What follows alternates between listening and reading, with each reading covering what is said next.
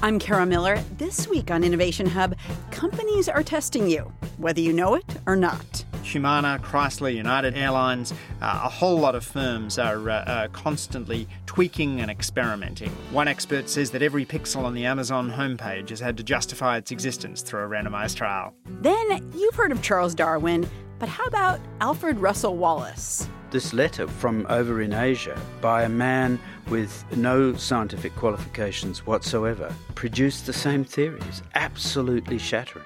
Plus, meetings may make you less productive even before they start. When I have something coming up that's looming and has this sort of concrete time, I start to actually feel less capable of tackling tasks, even in the exact same amount of time. That's all coming up next on Innovation Hub.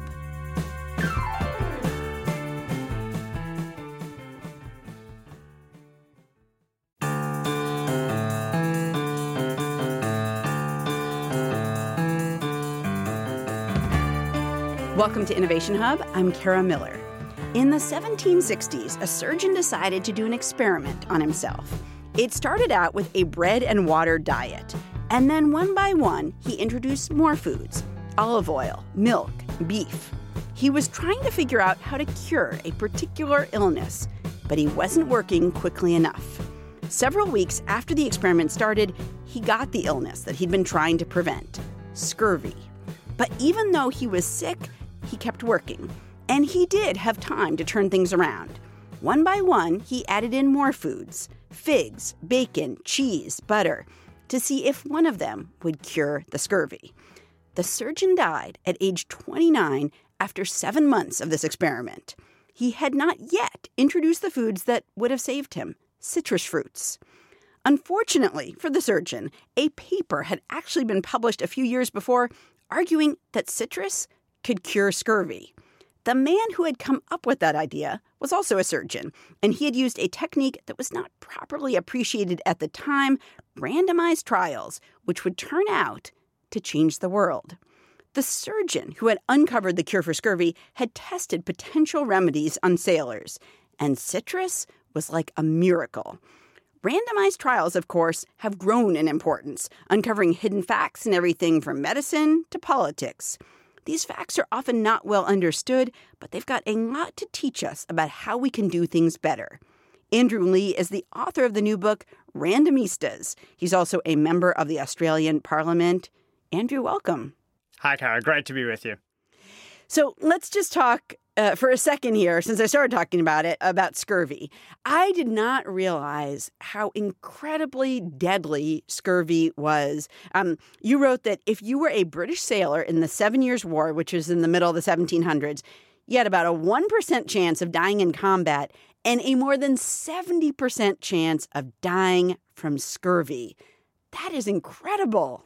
It's extraordinary, isn't it? So you've got this figure that about 2 million sailors died from scurvy. Wow. Uh, more than from skirmishes, storms, and shipwrecks combined. Hmm. And one of the reasons that they used to press gang uh, unwilling uh, sailors onto ships was because they knew at the start of the voyage that not everyone was going to come home. Right. That they would need to be overmanned at the start of the journey uh, because of the ravages that scurvy would exact on the crew.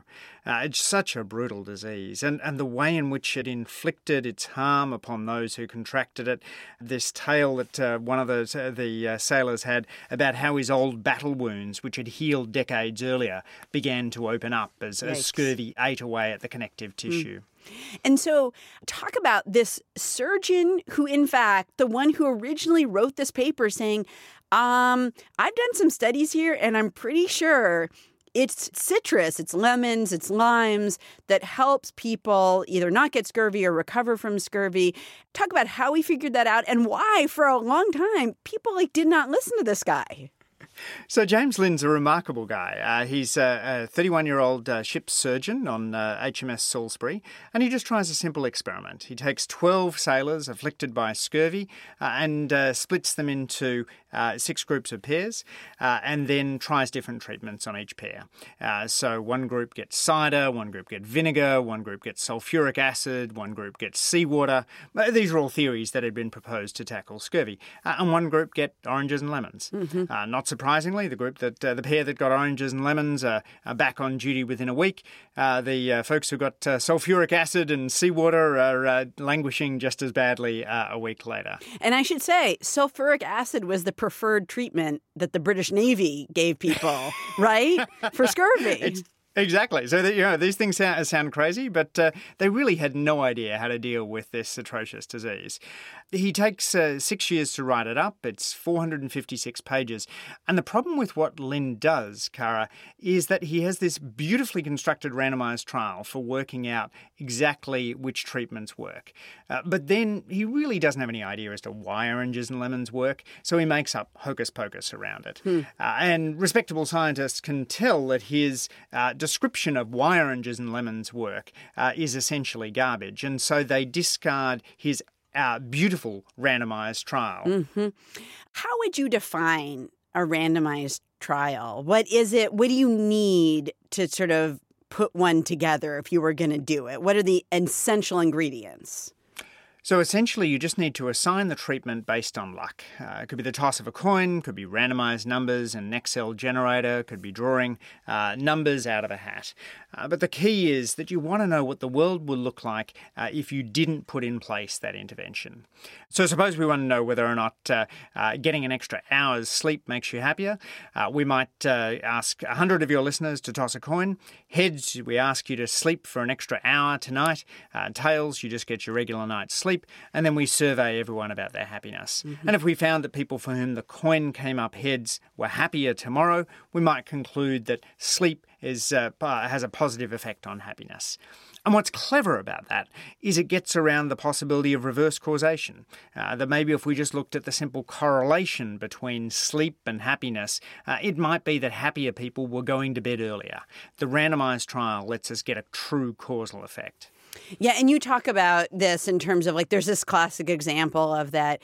Um, there's more uh, shark attacks when uh, people eat more ice cream. Uh, precisely. But in fact, there's no relationship between those two things. It's just that they both happen during the summertime. But you could wrongly infer that, like, you know, if you eat dairy, sharks will attack you.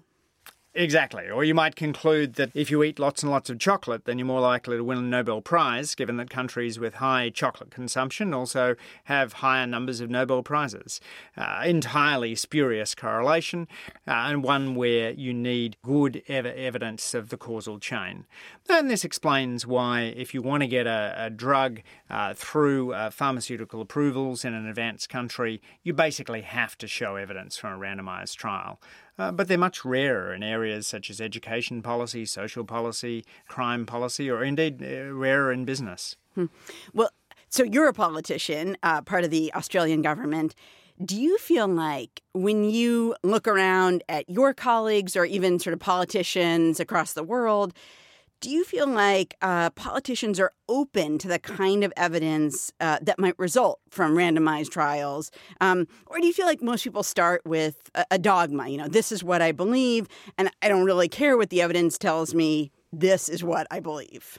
We've all got our presuppositions, right. but I think in the area of medicine, uh, there's uh, strong support for uh, for randomised trials. You know, most of us would not want to put our grandmother uh, onto a cancer treatment which had shown to fail a randomised trial. Uh, and in other areas, I think uh, high quality evidence from randomized trials also has the advantage of uh, simplicity. Uh, I can explain a randomized trial to my uncle in a way I can't explain some of the other econometric techniques that I might have employed in my, uh, my former profession of uh, mm-hmm. being an economics professor. Mm-hmm. they have a sort of simplicity, a cleanliness, a kind of look, you, you, can, you can see my hands kind of, kind of mm-hmm. aspect to them, which, which I think is quite compelling if you're in a political discourse. Hmm. Okay, so so let's talk about a couple of trials that you write about that I think are interesting in terms of their implications in terms of politics and public policy. And one uh, takes place in the 90s um, in Los Angeles. And there's this question about does simply changing your zip code, basically, if you live in a poor neighborhood or a rich neighborhood, does that change your outcome in life? And so some poor families are taken and put in these richer zip codes and then they're followed. Like, what happens to them? What happens to their kids? Does it change anything?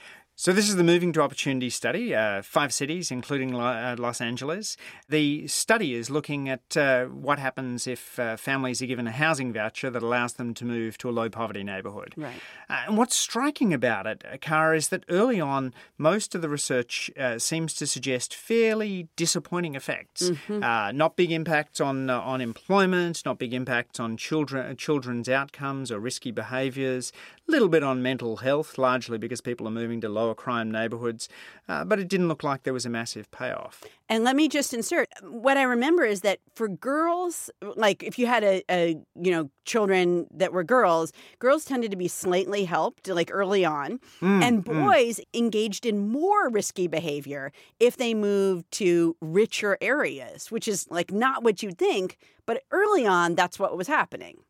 Exactly. And part of the problem seemed to be that the researchers were inadvertently combining the outcomes for all of the children.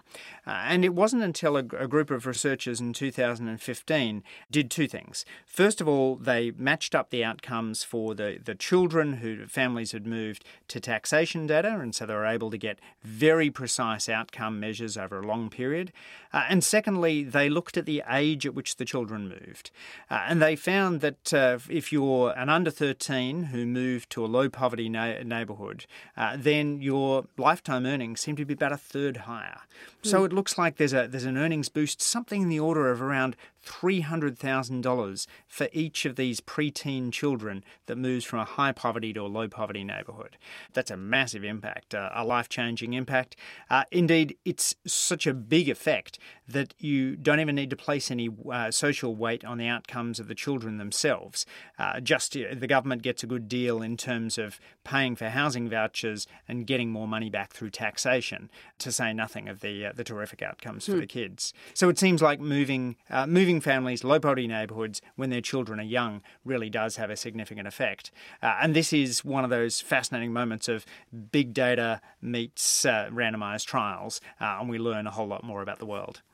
And so you're saying these kids go on to make so much more money by being put in a this sort of more high income neighborhood that what the government makes back in taxes just by taxing that extra income more than pays for the housing voucher that they had spent to get them to the high income neighborhood. Precisely. Okay. You're listening to Innovation Hub. I'm Kara Miller. I'm talking with Andrew Leigh, a member of Australia's Parliament. He's also the author of the new book, Randomistas. So let's talk a little bit about how randomized trials affect our everyday life. Uh, just give me a sense of the way in which, you know, as I go through life, what things that I touch, do in a normal day have been affected by randomized trials? Well, if you uh, use the internet today, you've probably been part of a randomized trial. Okay. Google is uh, is con- constantly conducting randomized trials, and indeed, the number of search results that turn up, the color of the Google search bar, all optimized through randomized trials, which Google expects to uh, anticipates have added uh, millions of dollars to their bottom line. Hmm. Uh, if you uh, go into uh, a supermarket, then uh, you're probably part of randomized trials, both in terms of shelf placement and also in terms of pricing. if you're wondering why about half of all published prices end with the number nine, you can thank marketing randomized trials for that. Right. CVS did this fascinating study a, a, couple of years back in which it randomly ended promotions in half of its stores to see whether promotions were uh, were paying off. Uh, there's uh, there's been other. Uh, no, they weren't. So okay. yeah, they can't. They they can't. They cancelled the promotion. So okay. uh, uh, you'll have to blame the randomistas if you okay. liked your uh, your CVS promotions at the time um, Humana, Chrysler, United Airlines, uh, a whole lot of firms are uh, uh, constantly tweaking and experimenting. Right. One expert says that every pixel on the Amazon homepage has had to justify its existence through a randomized trial. Um, you have actually written about how this idea of randomized trials, we started talking about scurvy, really comes out of trying to figure out what is good for your health, what isn't, what remedies work, what don't. But in what ways have you changed your sort of daily life and like your approach to health through the results of randomized trials that you've seen? Yeah, I used to take a daily multivitamin tablet, uh, and then I read a uh, review of uh, the studies on, on multivitamins suggesting that uh, supplements of vitamins A, C, and E didn't do anything for healthy people, so I've stopped taking my daily multivitamin tablets. Um, similarly, for my daily fish oil tablet, uh, I think fish is good for you. I'm less persuaded that uh, fish oil tablets are good based on the randomized trials, so I've dropped that as well. Uh, I'm a marathon runner, and so uh, I uh, I follow the results of a randomised trial which showed that uh, compression socks aid recovery. So uh, uh, after completing a, a big marathon, I'll wear compression socks for a couple of weeks afterwards, mm. and you know you just keep on looking looking at, at, opportunities as to where you can t- hone your own your, your, what you're what you're doing in your own life.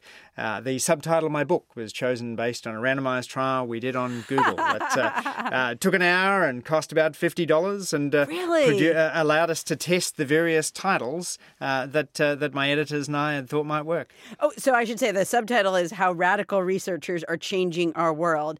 And by the way, can you just set up a randomized trial on Google for, what did you say, $50 to figure out your subtitle, your book subtitle? Yeah, absolutely. Yeah, yeah. Really? So we had a, a an ad running. Uh, the uh, the ad had the various titles of, of books that we thought. Um, the the worst performing title, I have to say, Randomistas: How a Powerful Tool Changed Our World. Uh, not a hmm. single person clicked on that title. Uh, really? and uh, the highest click through was uh, was the one that Yale University Press has gone with. how radical researchers are changing our world. Are there um, randomized trials, you know, you, you, talked about vitamins and fish oil. Are there results of randomized trials that you think are not well known in the public? But are there a couple things you'd like to tell people about that, like, we should pay more attention to um, in the world today? Yeah, so surgery is one of the things that uh, that I was comp- had my eyes completely opened on on uh, writing this book. Uh, the surgery traditionally has been uh, a craft which has been averse to the sort of rigorous testing of interventions that medicine has put drugs to. Uh, but recently, uh, uh, surgeons have been much more open to doing what's called sham surgery, mm-hmm. Uh, in which patients consent to either having the regular operation done on them or else to being sliced open uh, and sewn back up again without the operation being performed. It's hard to imagine signing up for that. Just open me up, don't do any. I guess you don't know. You don't know whether you had the surgery or not. Exactly. You don't know, and the surgeon doesn't even know until the moment they walk into the operating theatre. So they can't treat you differently in the prep phase. Okay. But uh, it, it, the consent is rigorous, there's ethical evaluations, uh, but this, the results have been striking. Uh, one study of uh, 50 sham surgery trials uh, found that in about half the cases, uh, the real surgery did not outperform the sham surgery. Hmm. And we're talking about operations that are performed millions of times a year uh, around the world uh, knee surgery, shoulder surgery, uh, meniscectomies. Uh, you know, this is big and important stuff given how, we, how much we spend on healthcare. We really need to know whether these surgeries work and then how, how best to make them work. So there's randomized trials of robotic surgery, there's randomized trials that would look, for example, with a hip replacement. Is it better to make the incision coming in from the front or the side or the back? Is it better to use one kind of uh, uh, surgical technique than another? All these things are being rigorously tested, and uh, patients are the better for it. Hmm. Give me a sense of some of, I mean, we've talked about a lot of things that um, randomized trials can tell you. What are some of the downsides, if you see any, to doing these kinds of trials? You need to be absolutely uh, solid in the ethical uh, dimension. So, for example, Facebook did an emotional manipulation experiment some years back in which they randomly changed the emotional content of users' feeds in order to uh, answer the uh, fascinating and important psychological question uh, as to whether seeing more positive information in your friends' feeds made you more positive or more negative. Right. and it turned out you followed the emotions of your friends. Uh, so, you know, interesting result psychologically, uh, but they hadn't warned users of it and they hadn't uh, compensated them in any way. Uh, I'm all for uh, Facebook setting up a uh, panel of its users who've agreed to, to be part of interesting psychological studies, mm-hmm. uh, but I don't think they should have done this experiment on users without their consent. Mm-hmm. Uh, we also need to ma- make sure that there is rigorous oversight and that the experiment is uh, stopped if it looks as though it's doing harm, uh, or indeed sometimes uh, experiments are stopped in the medical literature because the established procedure turns out to be much worse than the, uh, the than the control group. I wonder if, like in the case of some of those surgeries where people were just getting cut open and sewed back up, um, but they are, actually weren't getting the surgery; they were kind of the control group. Mm. I wonder if going into that, medical researchers thought these people are really getting a raw deal. Like some people are getting knee replacements and other people are getting nothing. They're getting an incision in their knee and nothing else. I just wonder if, you know, there's ever times when people have these kind of qualms about, gee, we're giving these people so much of a better deal than these people.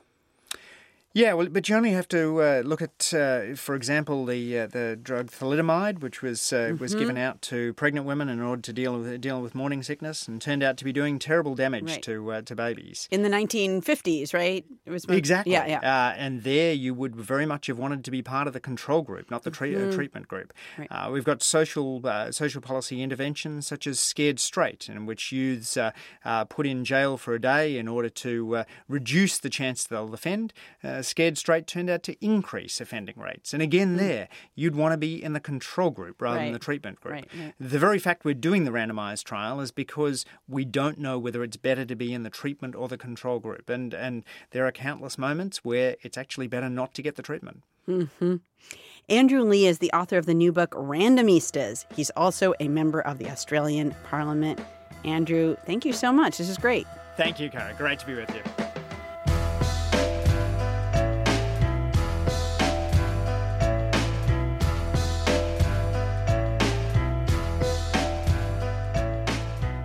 We'll have an article about the Moving to Opportunity study, where the government moved low income families into higher income areas. You'll find it on our website, innovationhub.org.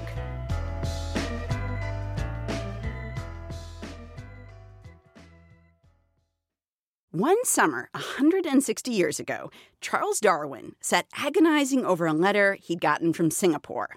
For decades, Darwin had been working on a theory a theory that the scholar Iain McCalman has called his dangerous secret. The secret, he worried, would get him in trouble with religious figures, the public, and who knows who else. It was, of course, the theory of evolution that living things are naturally selected for and change over time, which contradicted the idea that God created everything exactly the way he wanted it, all at once. But when Darwin received that letter from Singapore 160 years ago, he hadn't published any of those groundbreaking ideas. The letter was from a man named Alfred Russel Wallace. Darwin had likely corresponded with Wallace before when he needed to know something about a very particular duck that Wallace may have seen in his travels. But now, as Darwin read the letter, he realized, with horror, that Wallace had stumbled on the idea of natural selection. And Wallace wanted to know what did Darwin think? What Darwin thought was that he had been scooped. Iain McCalman writes about this agonizing time in the scientist's life and what he did with that letter. In the book Darwin's Armada Four Voyages and the Battle for the Theory of Evolution, he's a professor in the history department at the University of Sydney. Iain, welcome. Well, thank you very much, Claire. So take us back to that letter that Darwin got 160 years ago and talk a little bit about um, this concern when Darwin opened it and realized, oh my gosh, this theory I've been working on for decades, somebody else has come up with it. That's right. Look, it's hard to exaggerate just how shattering an experience it was. He'd been working on the theory for 20 years, and he was trying to write an absolutely exhaustive book. I mean, the book, if he'd written it as he intended, would have not come out uh, for another 20 years. In fact, wow. it might might have made his whole lifetime. He wanted it to mm. be exhaustive. And then this tiny little this letter with a uh, just a few pages from over in Asia by a man with no scientific qualifications whatsoever hmm. produced the same theories. Absolutely shattering. So, who was uh, Alfred Russel Wallace, and why did he come up with basically the theory of natural selection before Darwin had a chance to publish it. Well, Alfred Wallace was a really humble man, actually completely working class in his background and experience. And he'd been working, essentially going to different countries, uh, collecting specimens for very small amounts of money and sending them back to the United Kingdom. It's how he made his living. But he was a self taught person, he read voraciously and very clever, in, you know, instinctively clever. And he had through completely different series of experiences, come up with the same idea. I mean, funnily enough, he came up with it while he had malaria. He, it, it suddenly came to him. Mm. And hmm. he wrote to him in all humility, not saying, Look, I've come up with something really clever, but what, what do you think of this crazy idea of mine? Hmm. So, uh, before we get to what Darwin actually did with this letter, why was he so slow and so hesitant to release this theory that he'd been working on for decades? I just wonder if you think that he kind of like worried about the ramifications, um, that he would upend things, and not just science, even beyond that, that he would upend uh, culture too. Oh yes, he he was a he was really a very uh, gentle and reclusive man. Um, he hated uh, controversy and publicity. You know, he spent a reclusive life, a very strong sort of family man. He worked enormously hard, but uh, out in his house in Southdown, the implications of evolution he really did understand. Not only that it would reverberate through religion, it would reverberate through how people thought of societies, how, how they thought of human beings. He, he understood perfectly well and later wrote about the, the kind of uh, controversy that would you know would arise from believing that human beings were derived from an animal strain you know and and he was married I think, to a devoutly religious woman. He was indeed, and he was conscious of of not hurting her. It was a very good and loving marriage. But nevertheless, she had given him the go ahead, if you like. You go ahead and, and say what you believe, you know. He, she was never going to stand in his way.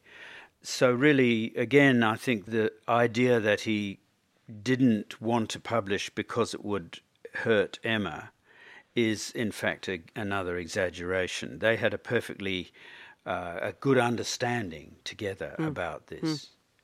Mm. Okay, so let's go back to 1858, 160 years ago. He gets this letter from Alfred Wallace, and it basically says, I'm kind of, I've figured out your theory. Of, of course, Wallace didn't know it was Darwin's theory, but Darwin starts to worry that he's been scooped. Um, he could have buried this letter. He could have burned this letter. He could have shown it to nobody. That is not what he did. What did he do?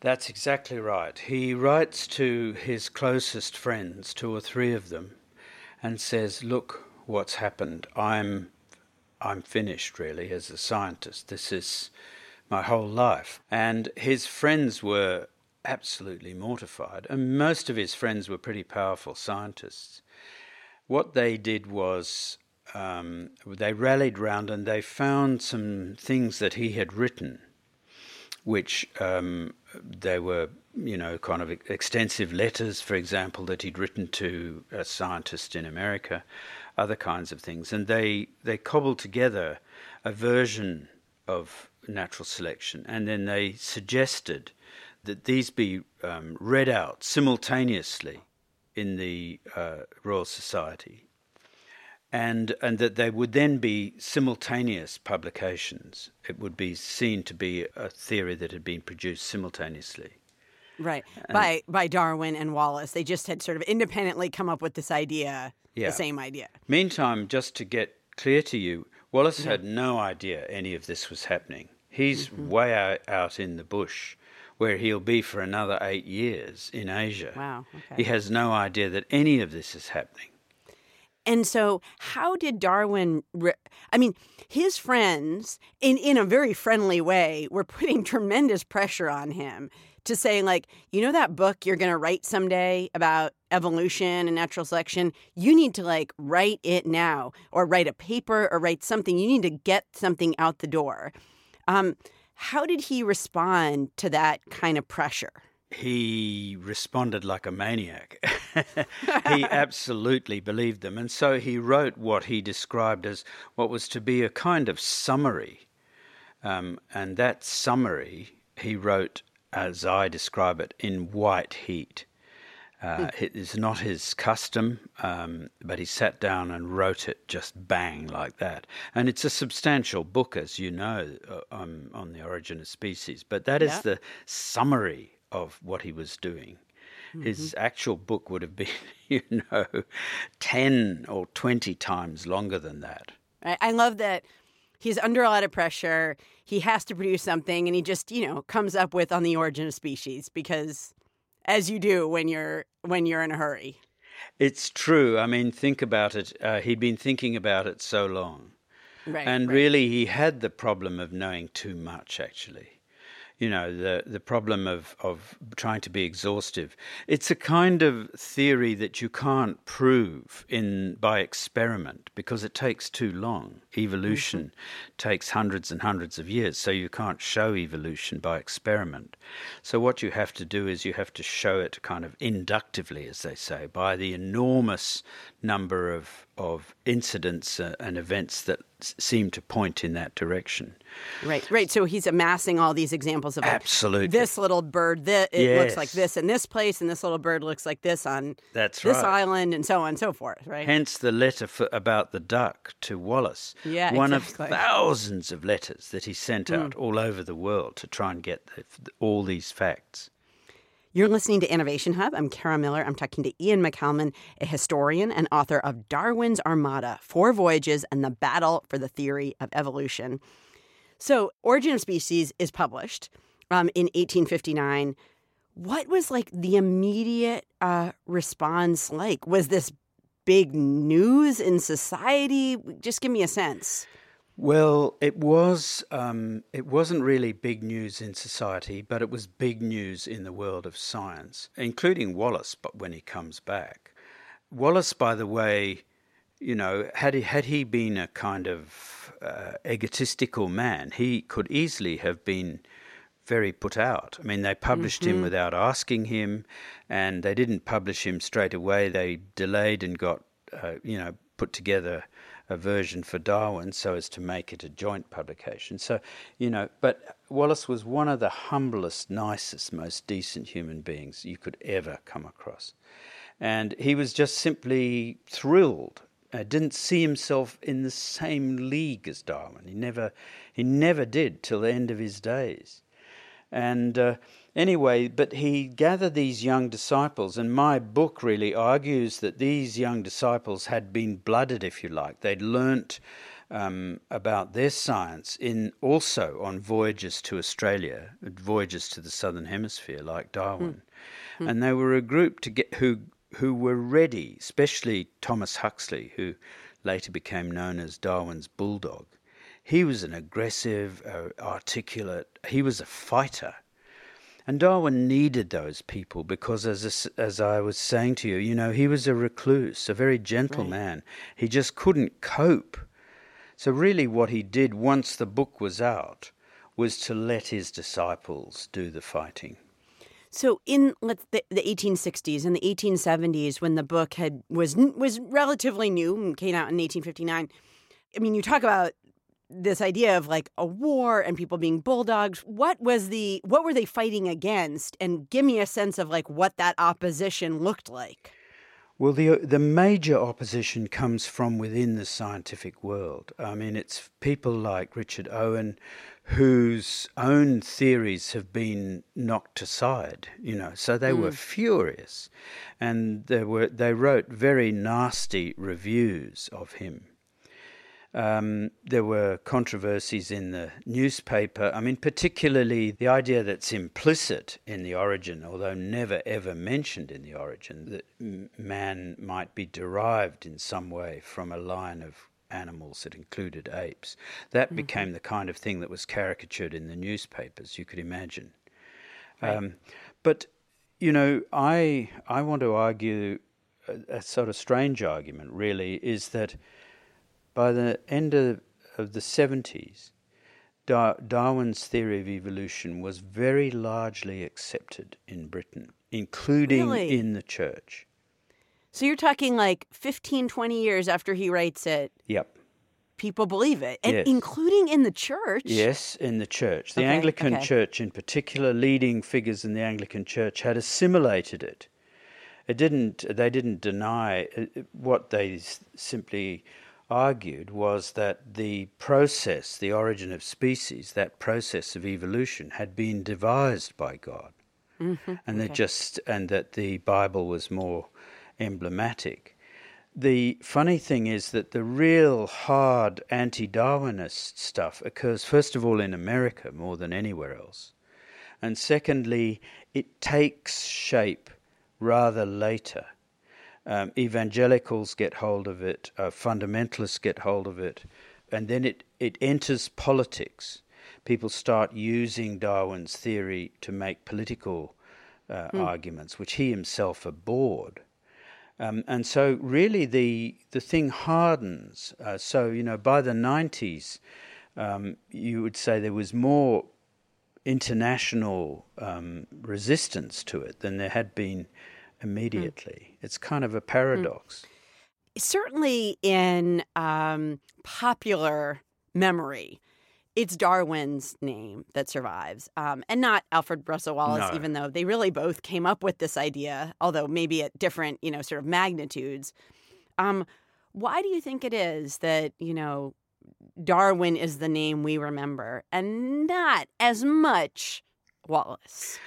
Well, there's two reasons. I mean, there's good and bad reasons, really. The good reason is that there's no question about it that Darwin had done the prodigious amount of work to make the theory stand. Uh, Wallace's little uh, letter scribbled, just it, it outlined it perfectly. It was like an almost perfect summary, but he didn't have 20 years of evidence um, behind him to, to make it really stand up. And he hadn't written a book like The Origin of Species, although he subsequently wrote lots of books in defense of Darwin. But the main reason was that, that he was a humble working class man. And uh, Darwin was a, from a very aristocratic um, and wealthy, so we'd say middle class family, made their money. Wedgwood was one of his uncles. Um, And so they were a very Wedgwood wealthy. pottery is- yeah, the pottery yes. Wedgwood. And he was a, a person in high social esteem. And I think uh, Wallace was just, Wallace was not. I mean, he remained a humble man. In fact, one of the last things I write in my book was uh, that, that Wallace was so poor that Darwin managed to get a pension for him and his wife and kids so that he could survive. Um, and he's literally forgotten today. Uh, I think it's very sad because he is actually a very significant figure for someone like me who now runs an environmental institute because he had uh, lots of other achievements, Wallace, including perhaps becoming one of the greatest founders of what we now call biogeography. But um, he's a lost figure in history. Iain McCalman is the author of Darwin's Armada Four Voyages and the Battle for the Theory of Evolution. He's also a professor in the history department at the University of Sydney. Iain, thank you so much. It's been lovely talking to you. Thank you so much for your lovely interview.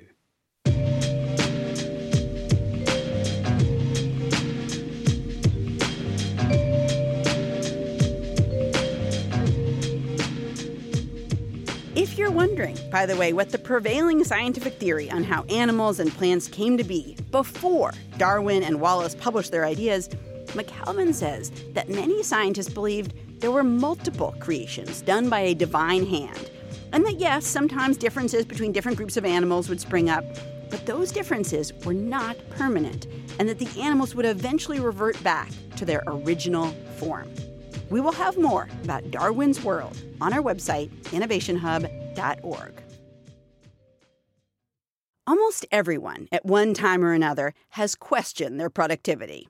And those questions often go something like How did I just waste an hour reading Wikipedia articles? Or How could it possibly be that I chatted away the 20 minutes I was going to use to work on a project?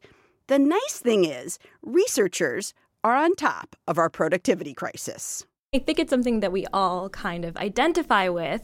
Gabriella Tonietto is an assistant professor of marketing at Rutgers Business School. She researches how we use our time. And like pretty much everybody else, she procrastinates. But in my own experience, it came down to really when am I willing to tackle those really big, important things that take a good chunk of time, as opposed to kind of spending the time that I have doing those more minor tasks like answering those quick emails that really could have waited for later. So I end up taking advantage of the time, but only for those less important, less productive tasks, as opposed to, you know, the stuff that really matters. So let's imagine you have 30 minutes on your hands and a big project you really should start. But you've got only 30 minutes. And remember, the project's substantial. So you go pick some lower hanging fruit. You delete junk emails, which offers a nice feeling of accomplishment. You get a cup of coffee. You check in on a website you wanted to check in on anyway. And I kind of had the realization that when I have something coming up that's looming and has this sort of concrete time, that I start to actually feel less capable of tackling tasks, even in the exact same amount of time. So, something that I know is going to take me 45 minutes, if I have an hour, I'm likely to do. But I become less likely to actually try to take that on when it's an hour before, say, getting a drink with a friend or a meeting that I have scheduled, or maybe even scheduling this interview, right? But Tonietto's feeling that the next thing on your schedule could be hanging over your head, stopping you from being productive right now, it was just a feeling. She wanted to test it. And she did that in a few different ways. One part of her research involved telling people that they could participate in a 45 minute study or a 30 minute study. The 45 minute study would pay more if you signed up to do it. And everyone she asked had an hour of free time. But here's the twist some people had a task scheduled right after that free hour. Some did not. Turns out the people who had a task scheduled right after their free hour were less likely to do the 45 minute study, even though there was a financial benefit to doing it. It seemed to the researchers like just having something ahead was taking up people's mental space, making them uncomfortable about scheduling anything too close to it, even if there was a financial benefit to that kind of close scheduling. But meetings and other tasks sometimes involve mental prep. Tonietto wondered in non work settings, do objects in the future appear closer than they really are? So her research team headed for the airport, and they asked people who are sitting around waiting for their flights whether they'd do a 15 minute survey to help a student with their thesis. So if we were in the half an hour before your boarding time when you're just, you know, sitting at the gate kind of waiting to board a plane, people were less likely to help that student and complete a, a 15 minute study if that half an hour was right up against their boarding time as opposed to a little bit separate from it. So if their boarding time was in a half an hour, like there was no question that if they filled out that survey, they'd get on the plane. They still didn't want to do it because it, it, it kind of like the two rubbed up against each other and that somehow made them uncomfortable. Yeah, absolutely. I think it makes people uncomfortable with the idea that they could actually complete it no problem. In general, Tonietto says, things that are ahead, from boarding planes to having meetings, take up too much of our mind space and essentially trick us. And that mere distraction and focus on the upcoming task itself could be enough to actually make us feel like it's looming nearer to us in time. So it just feels really close, and we start actually feeling like that time is somehow less. Tonietto advises that if you can, clump your meetings together and clump your free time together so your day isn't a checkerboard of meetings. But, to be honest, that's not a luxury that most people have. And there are days when you've got meetings at 9, 11, 1, and 3. Is there any way to have that kind of schedule and get more done than you're getting done now? Yeah, absolutely. So uh, the unfortunate truth is that scheduling is usually a coordinating practice, right? So we're generally not going to have perfect control over it. Uh, so one thing uh, that we do find is that the easier it is to break something into subtasks, the more likely we are to at least start.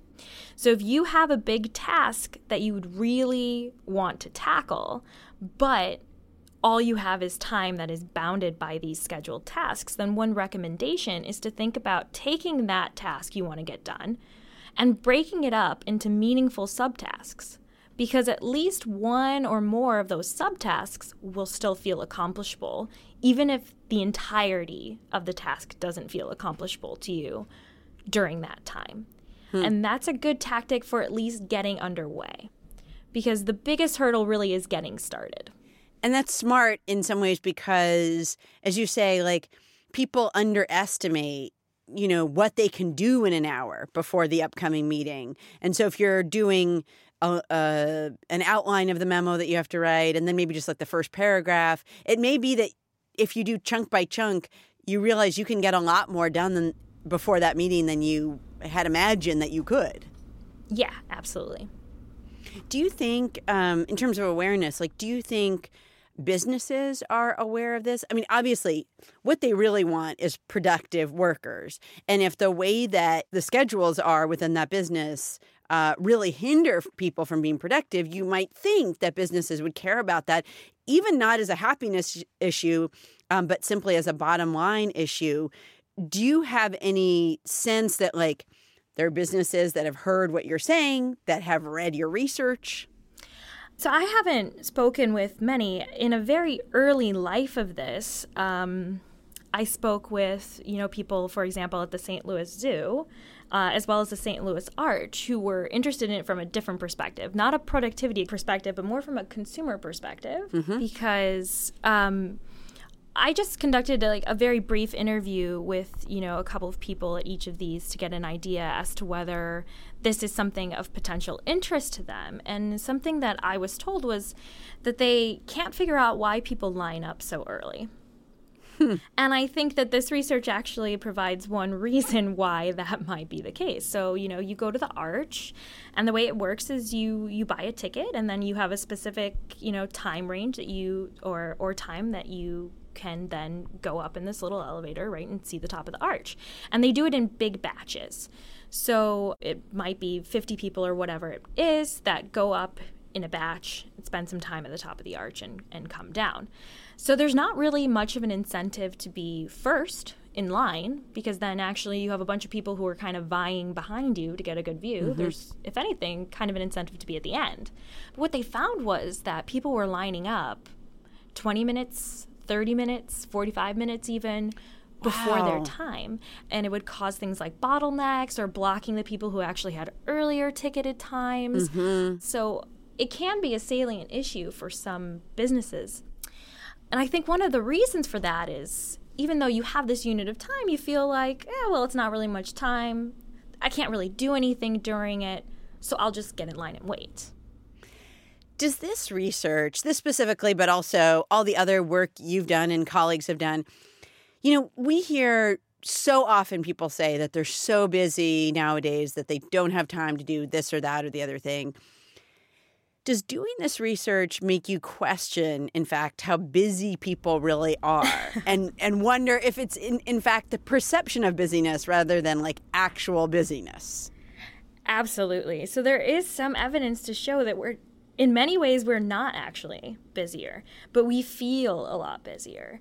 And something that I have jokingly fired back on is like, yeah, well, we're so busy on Twitter and Facebook and, you know, looking around at different social media or, you know, Wikipedia or YouTube or whatever it might be, and kind of thinking about these times as people absolutely say that. If only I had some free time. And what this research shows is, well, maybe not quite necessarily, because when you do get free time, it's not a guarantee that you'll take advantage of it, which implies that maybe you have a little bit more flexibility than you realized.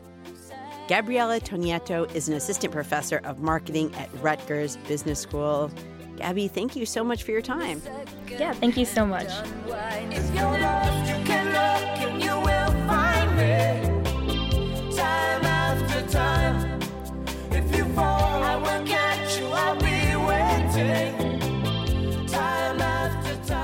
If you want to know more about Gabriella Tonietto's study on how and why we get preoccupied with future obligations, we'll have a link to it on our Facebook page. That's facebook.com slash innovation hub radio.